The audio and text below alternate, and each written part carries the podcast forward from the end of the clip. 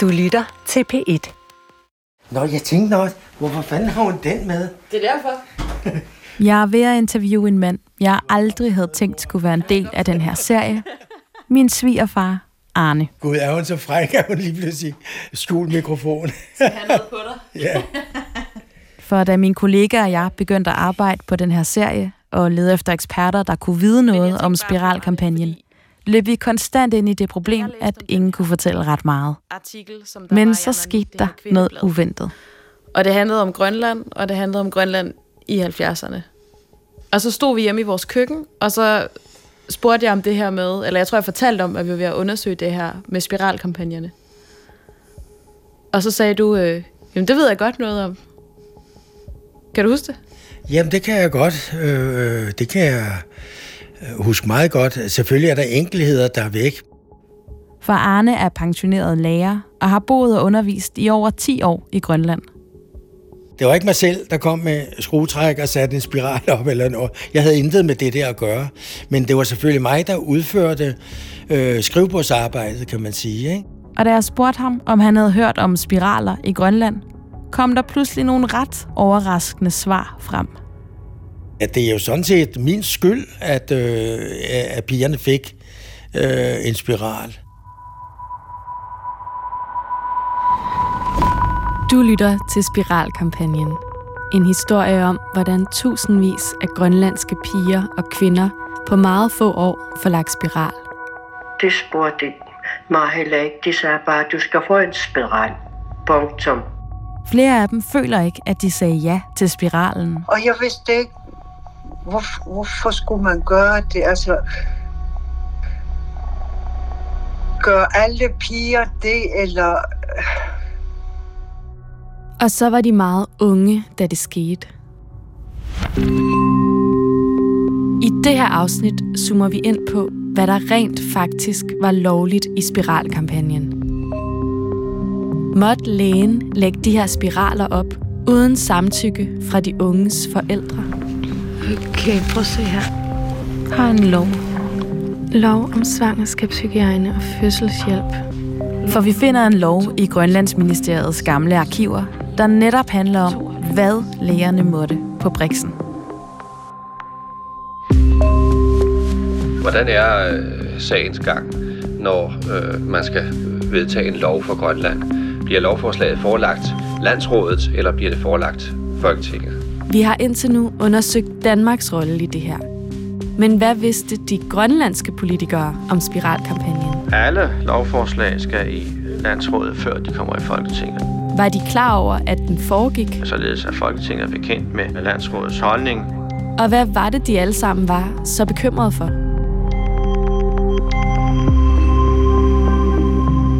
Mit navn er Anne Pilegaard Petersen. Og mit navn er Celine Klint.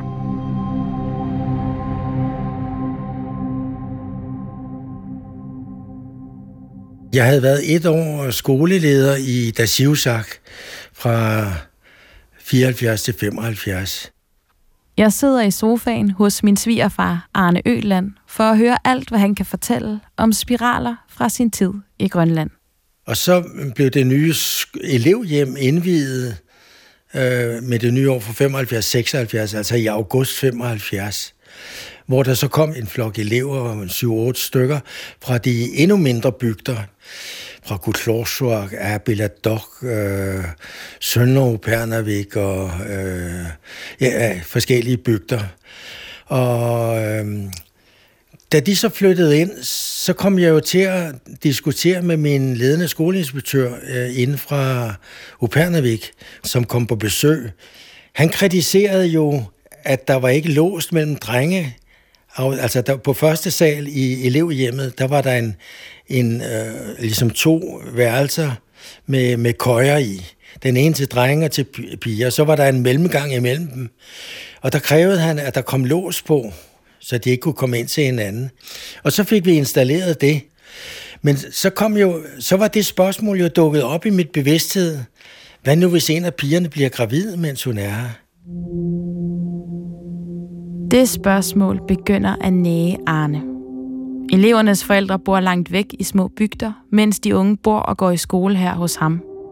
og derfor føler han et vist ansvar. Så øh, det år havde min øh, gode ven, der var læge, jeg havde været læge i Grønland i flere år, han kom på besøg hos os, og han sagde, jamen du skal bare sørge for, at de får spiral. Nå. Og så havde jeg sagt, jamen de er jo kun 14-15 år eller sådan noget. At, at, hvor gammel skal man være for at få sat, sat sådan en? Jamen han sagde, ja, men når det er i den alder, så, så sagde han, grønlandske piger har en langt større promiskuitet. Grønlændere generelt har en langt større promiskuitet end europæere. Du, der er ikke nogen af dem, der er jomfruer, siger han så. Nå. Altså, jeg fik lige pludselig et helt andet syn på, på det havde jeg slet ikke tænkt på skoleelever, vel?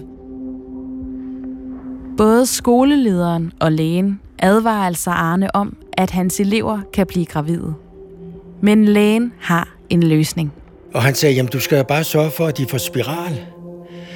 Du ringer bare til øh, sygehuset og måske til din skoleinspektør. Og jeg kan ikke huske, om jeg ringede til min skoleinspektør. Det kan jeg faktisk ikke huske. Men jeg ved, i hvert fald ringede jeg til lægen i Upernavik. Øh, og det var ikke noget problem. Jamen, øh, så skulle vi indhente tilladelse for deres forældre. Altså, det sagde lægen? Det sagde lægen. At I skulle have tilladelse for forældrene? Ja. Jeg sørgede så for, eller gav lægen, han skulle jo så på lægetur, lægebåden sejlede til al, rundt til alle bygderne. Og så øh, gav jeg ham en liste over de kvindelige elever, øh, eller piger, der skulle komme der. Og så øh, tog han samtaler der fik jeg at vide, at han gjorde med forældrene. Og alle forældrene gav deres tilladelser. Og så øh, kom øh, den pågældende pige på Brixen og fik øh, sat spiral op. Ikke? Og lægen sagde så sidenhen, at det var nu øh, fuldbragt. altså, det, det var sket, ikke? Alle pigerne på elevhjemmet fik altså spiral på én gang. Jeg kom jo med mine danske normer, det overfører man bare ikke. Og i dag på afstand kan Arne også godt se, hvordan han var farvet af sine egne forestillinger. Fordi jeg betragtede det naturligvis som en som en, øh, en stor ulykke for en pige, hvis hun bliver gravid med som, som 15-årig. Fordi jeg havde det her opfattelse af et undervisningsforløb, ikke? så går de, ja, så kan de måske, hvis de er dygtige, kan de måske videreuddanne sig, og, og så vil et barn jo være et handicap, ikke? Og den tankegang har Arne nok ikke været alene om. I sidste afsnit fortalte en af kvinderne, hvordan det også var hendes klasselærer, der opfordrede alle pigerne til at få spiral. Og det havde jeg overhovedet ikke nogen kvababbelse over. Jeg ser det stadigvæk øh, som, øh, at jeg hjalp de her unge piger, øh, eller var medvirkende til, at de kunne gennemføre i hvert fald det år, uden at blive generet af en måske uønsket graviditet. Ikke? Fordi man kan jo ikke, man kan jo ikke tage seksualiteten fra folk. Den er der, ved vi, ikke? Men at styre det, det er vanskeligt, ikke? Og det er jo det, hele den her historie handler om. Og på den ene side synes jeg, det lyder fordomsfuldt og racistisk, at man har talt om de unge grønlændere på Arnes elevhjem som langt mere promiskøse end danske unge. Og på den anden side, så ligger der også en form for omsorg fra Arnes side i det her. At han som lærer ønsker, at de får en uddannelse. Og det er også lidt underligt for mig, hvordan spiralkampagnen pludselig er filtreret ind i min egen familiehistorie at det, der er foregået på en måde, er sket langt væk, og så samtidig er helt utroligt tæt på. Hvad har vi her? I Grønlandsministeriets papirer i Rigsarkivet finder vi et notat fra 67. Og det viser, at Arne og de andres bekymring for, at piger skulle blive til ulykkelige unge mødre, også var hos myndighederne. står her, Grønlandsrådet har ønsket en rapport om, i hvilket omfang der oplyses om familieplanlægning. For her står det sort på hvidt, at grunden til, at man sætter skub i familieplanlægningen i Grønland, simpelthen er de unge, enlige mødre og deres børn. Årligt fødes der nu 500 børn uden for ægteskab, og her er knap en tredjedel af kvinder under 20. Denne udvikling rejser uundgåeligt en række alvorlige problemer for børnene, der som hovedregel vil få en vanskelig start i tilværelsen, og for de enlige mødre. Der er altså tale om et ret stort antal unge enlige mødre. Og det er frygten for, at der vil komme endnu flere, der er en af grundene til, at Grønlandsministeriet iværksætter spiralkampagnen. Kan du ikke selv uh, se logikken i det? Tænk, hvis man fik børn uden for ægteskab, og man var ret gammel, så blev man jo endelig mor. Sådan siger Christine Johanne Hø, som vi talte med i sidste afsnit. Hun er en af de kvinder, der får spiral, da hun er i konfirmationsalderen. Og hun har selv en forklaring på, hvorfor. Måske for, at der ikke skal blive for mange enlige mødre, eller også fordi mange danskere, de kom jo herop og fik børn af med grønlandske kvinder og løb et ansvar. Så mange af vores legekammerater, de var jo halvdanskere. Og der kom håndværkere til Grønland og fik børn med dem, og så øh, de ikke arveberettigede eller fik ikke børnepenge. Og her havner vi så tilbage i det, vi flere gange har været inde på i den her serie. Moderniseringen af Grønland. Så er vi til dansemik i Godthåb i forsamlingshuset, og her er stuen fuld. En gramofon sørger for underholdning, og jeg har lige været henne Det vælter ind med unge, enlige danske mænd, der skal bygge nyt og modernisere Grønland op gennem 50'erne og 60'erne. Og de dansk håndværkere har arbejder. Ja, jeg kører altså med en lastvogn heroppe. Men når de har fritid, hvad går den så med? Ja, hver 14. dag, der har vi altså midt om lørdagen uge hos os. Inviterer nogle grønlandske piger derud. Sådan. Og som du kan høre her i reportagen fra Nuuk i 1952, så resulterer det i forhold mellem danske mænd og grønlandske piger. Når de nu rejser hjem, tænker de så mere på de grønlandske piger? Nej, det gør jeg sådan set ikke. Hvordan ser deres arbejdskammerater på grønlænderpigerne? Er I glade for dem, mens de er her, og glemmer dem, når de kommer hjem? Ja, hvad skal man sige til det? Det er nærmest for at få lidt af sprøjelse. De går med dem. For ellers tror jeg ikke, der er nogen, der, der husker på dem. Men den adspredelse har konsekvenser. Vi finder nogle tal, der virkelig kommer bag på os. En opgørelse fra 1966 anslår, at over halvdelen af samtlige børn født i Nuuk på det her tidspunkt er født uden for ægteskab. Og at cirka hvert femte barn, der fødes af grønlandske mødre, har danske fædre. Danske fædre, der meget ofte ikke er der, og som rent juridisk ikke har noget ansvar for børnene. Og det er en anden historie, som vi kunne bruge et helt afsnit på at fortælle om. Men tilbage på sporet. Dr. Ronenberg her i Nanortalik, byen og distriktet, har jeg indtryk af, at de har et ganske særligt problem. Nemlig det, at de har forholdsvis mange børn født uden for ægteskab. Og det skal naturligvis skabe nogle ganske særlige problemer. Moderniseringen af Grønland har altså ikke kun ført til nye veje, huse og hospitaler, men også til mange børn.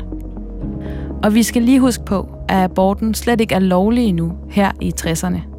Det bliver den først i 74 i Grønland. Og derfor ender mange kvinder som alenemødre i en svær økonomisk situation. Og det er jo også lige frem en sjælden begivenhed at opleve et bryllup. Herinde i Nordtalik by er det i hvert fald. Der går ud over både mor og barn, og i sidste ende samfundet. Flytter man sammen og, og bor sammen, eller? Nej, det er ikke altid tilfældet. Man formerer sig bare? Ja. Ja, det skal jo skabe nogle både sociale og, ja, og det gør det nemlig. problemer. Ja. Man formerer sig bare, siger journalisten. Og det er konsekvenserne af det, som danske politikere er bange for. Og her når vi til et af de helt store spørgsmål, som vi har stillet os selv igen og igen. Handler spiralkampagnen kun om at passe på, at de unge piger ikke bliver enlige mødre? Eller handler den også om, hvad alle de børn, der bliver født i Grønland, vil komme til at koste den danske stat? Det er noget, vi vender tilbage til i næste afsnit.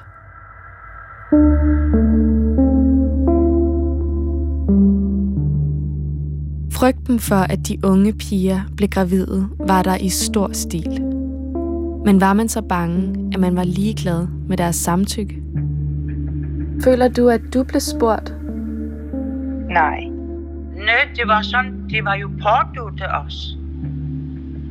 Det var ikke et valg, vi skulle have prævention. Jeg, jeg er jo ikke spurgt af dem, om jeg vil gerne have en spiral.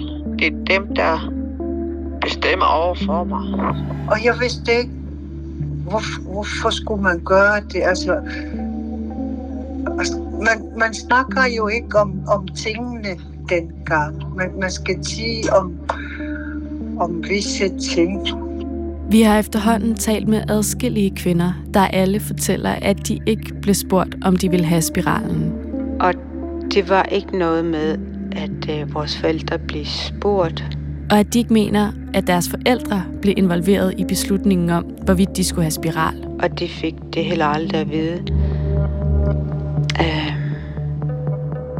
Men var det, der foregik, ulovligt?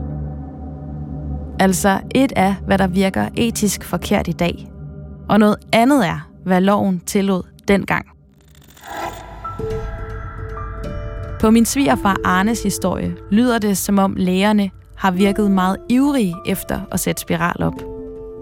En anden kilde, vi har talt med, som arbejdede i administrationen i Grønland i tiden under spiralkampagnen, har fortalt, at man nærmest jokede med, at når en kvinde gik til lægen med en bullen finger, ja, så kom hun ud af konsultationsværelset med en spiral. Men der var også dengang læger, der begyndte at stille spørgsmålstegn ved dele af det, der foregik. Prøv at se det her. I Rigsarkivet graver vi os længere ned i de brune kasser med dokumenter. Vores arbejdsbord er nu dækket af maskinskrevne sider med rapporter og telegrammer. Der står noget her med lille bitte skrift. Hver især små fragmenter af en historie om dengang Grønland var centralt styret fra Danmark. Og her dukker der et interessant dokument op.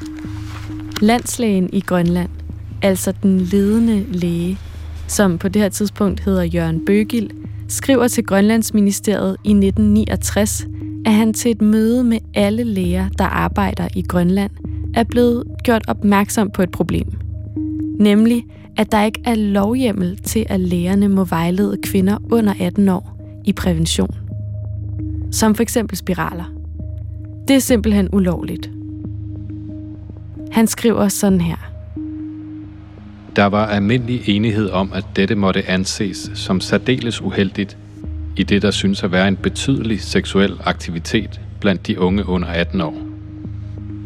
Jeg skal derfor hermed opfordre ministeriet til at undersøge muligheden for, at der tilvejebringes lovhjemmel til i Grønland at tilbyde unge kvinder i alderen 15-18 år vejledning i antikonception, uden at forældrenes tilladelse foreligger.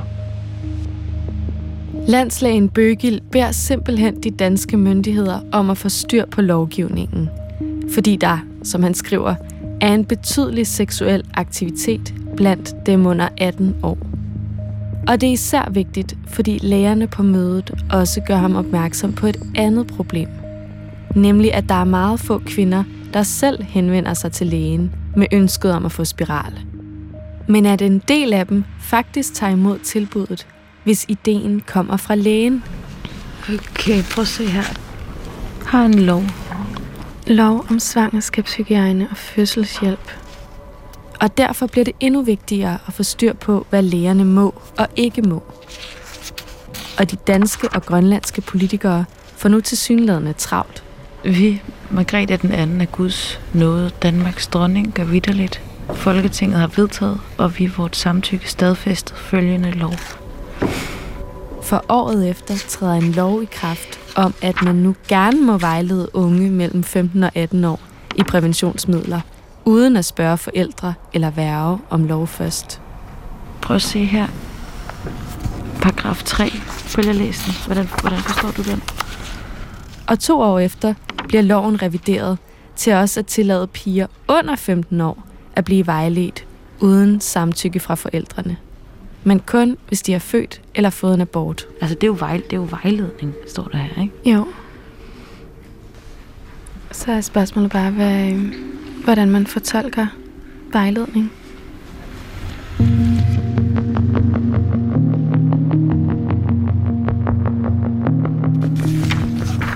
Jo mere vi kigger på papirerne, jo tydeligere bliver det for os, at et enkelt ord i loven er meget vigtigt, nemlig ordet vejledning. Betyder vejledning, at lægen må oplyse pigen om, at spiralen findes, eller er det, at lægen må oplægge spiral? Og hvor meget vidste de grønlandske politikere og embedsfolk? Altså, var spiralkampagnen kun styret fra Danmark, eller var man i Grønland med på ideen? På det her tidspunkt er den eneste instans, som udelukkende består af grønlandske politikere, landsrådet. De bliver spurgt til råds i principielle spørgsmål, før man fra dansk side udruller en lov i Grønland. Så derfor har de grønlandske politikere i landsrådet hørt om den her svangerskabshygiejnelov, og har de hørt om spiralkampagnen. Grønlands landsråds forhandlinger fra Vi går i gang med at lede. 66.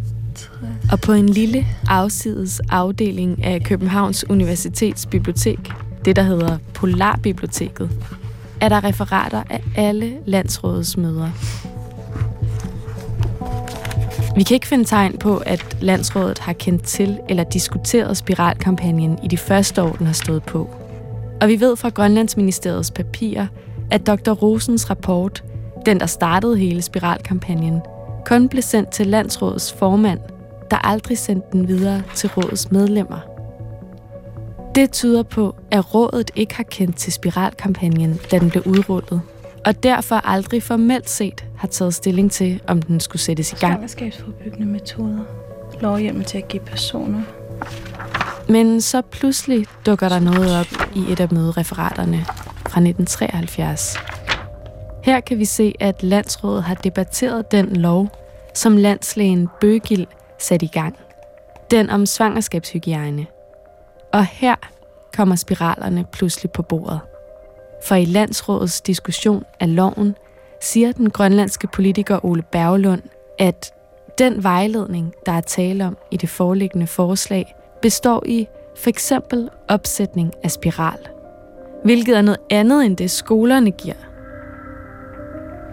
Det afslører, at Ole Berglund og de andre politikere mener, at ordet vejledning i loven dækker over et decideret indgreb, frem for kun at oplyse om prævention. Og det kan øves uden samtykke fra forældremyndighedens indehaver. Og ifølge referatet, så er der ingen i landsrådssalen, der modsiger Berglunds udlægning.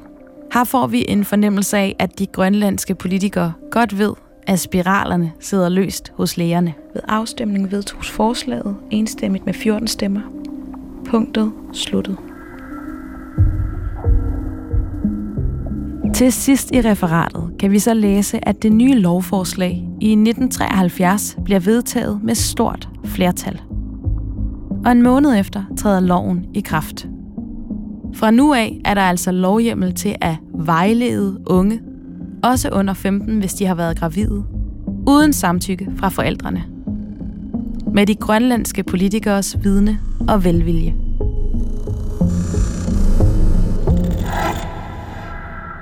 Så lad os lige se på, hvad vi nu ved.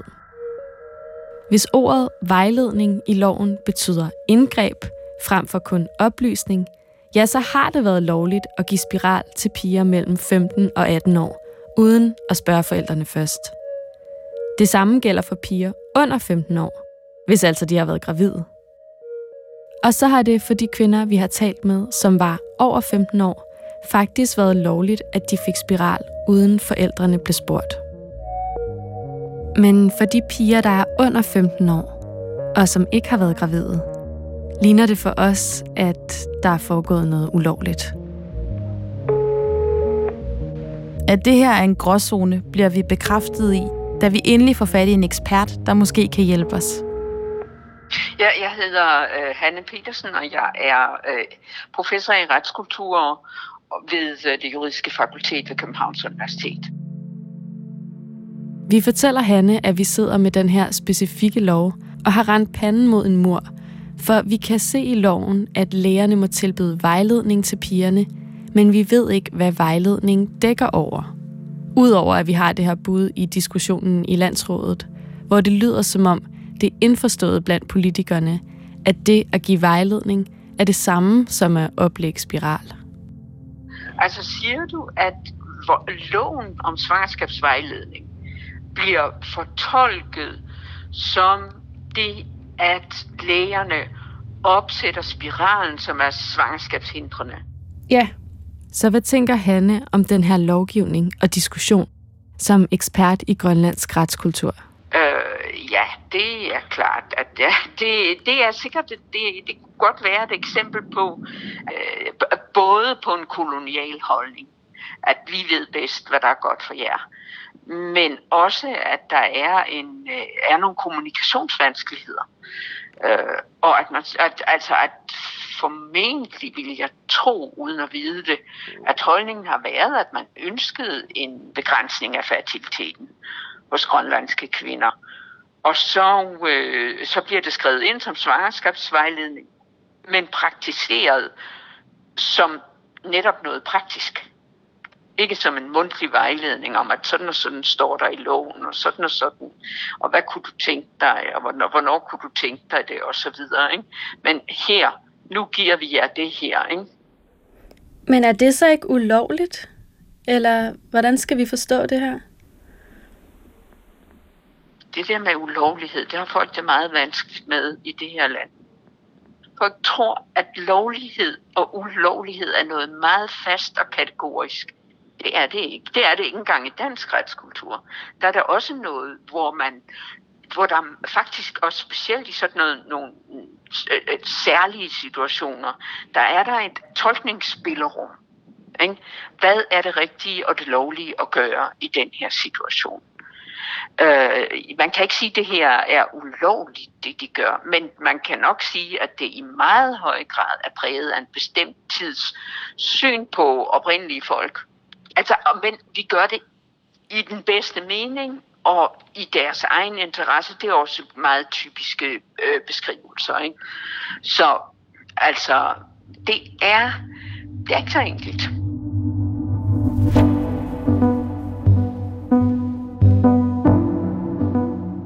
Det er ikke så enkelt.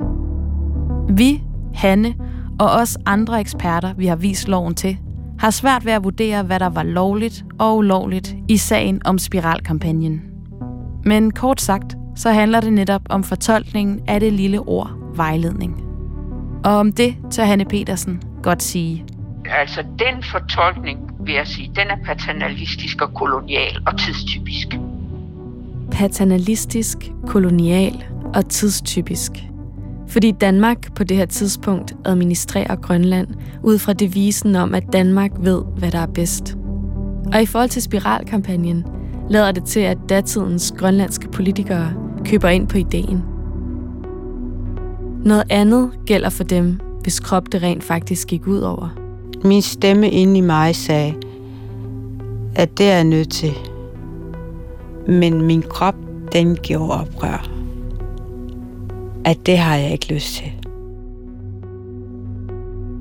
Lige meget hvad der var lovligt eller ej, så føler de kvinder, vi har talt med, ikke at det var i orden, det der foregik. Men vi spørger også Nea Lybert, hvis du ikke ville have spiral, hvorfor sagde du så ikke fra? Jeg er opdraget til, at man ikke siger fra over for autoriteter, især en dansk autoritet, som endda er læge. Uh, ham siger man ikke fra overfor især når jeg er traditionelt grønlands opdraget som en kollektivistisk pige. Og jeg er ikke kun en del af flokken.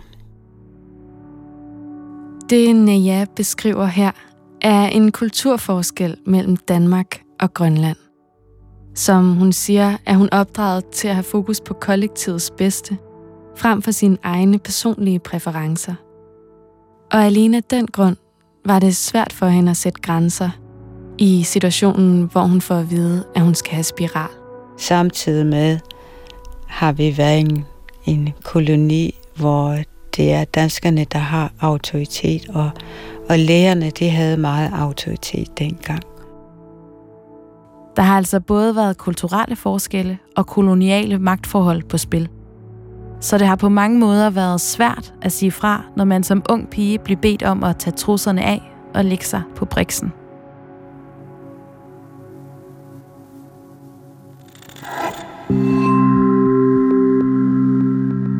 Men bygger spiralkampagnen så på en misforståelse? At danske læger troede, de gjorde det bedste for kvinderne, og at der var samtykke, men at pigerne ikke følte, at de havde mulighed for at sige fra? Eller var man klar over, at der foregik noget, der var langt mere alvorligt? Jeg tror, ja, jeg tror faktisk, at vi engang snakkede om, at det var jo faktisk en form for folkemord. Altså at lave sådan noget lort. Det handler næste afsnit om. Mit navn er Anne Pilegaard Petersen. Og mit navn er Celine Klint.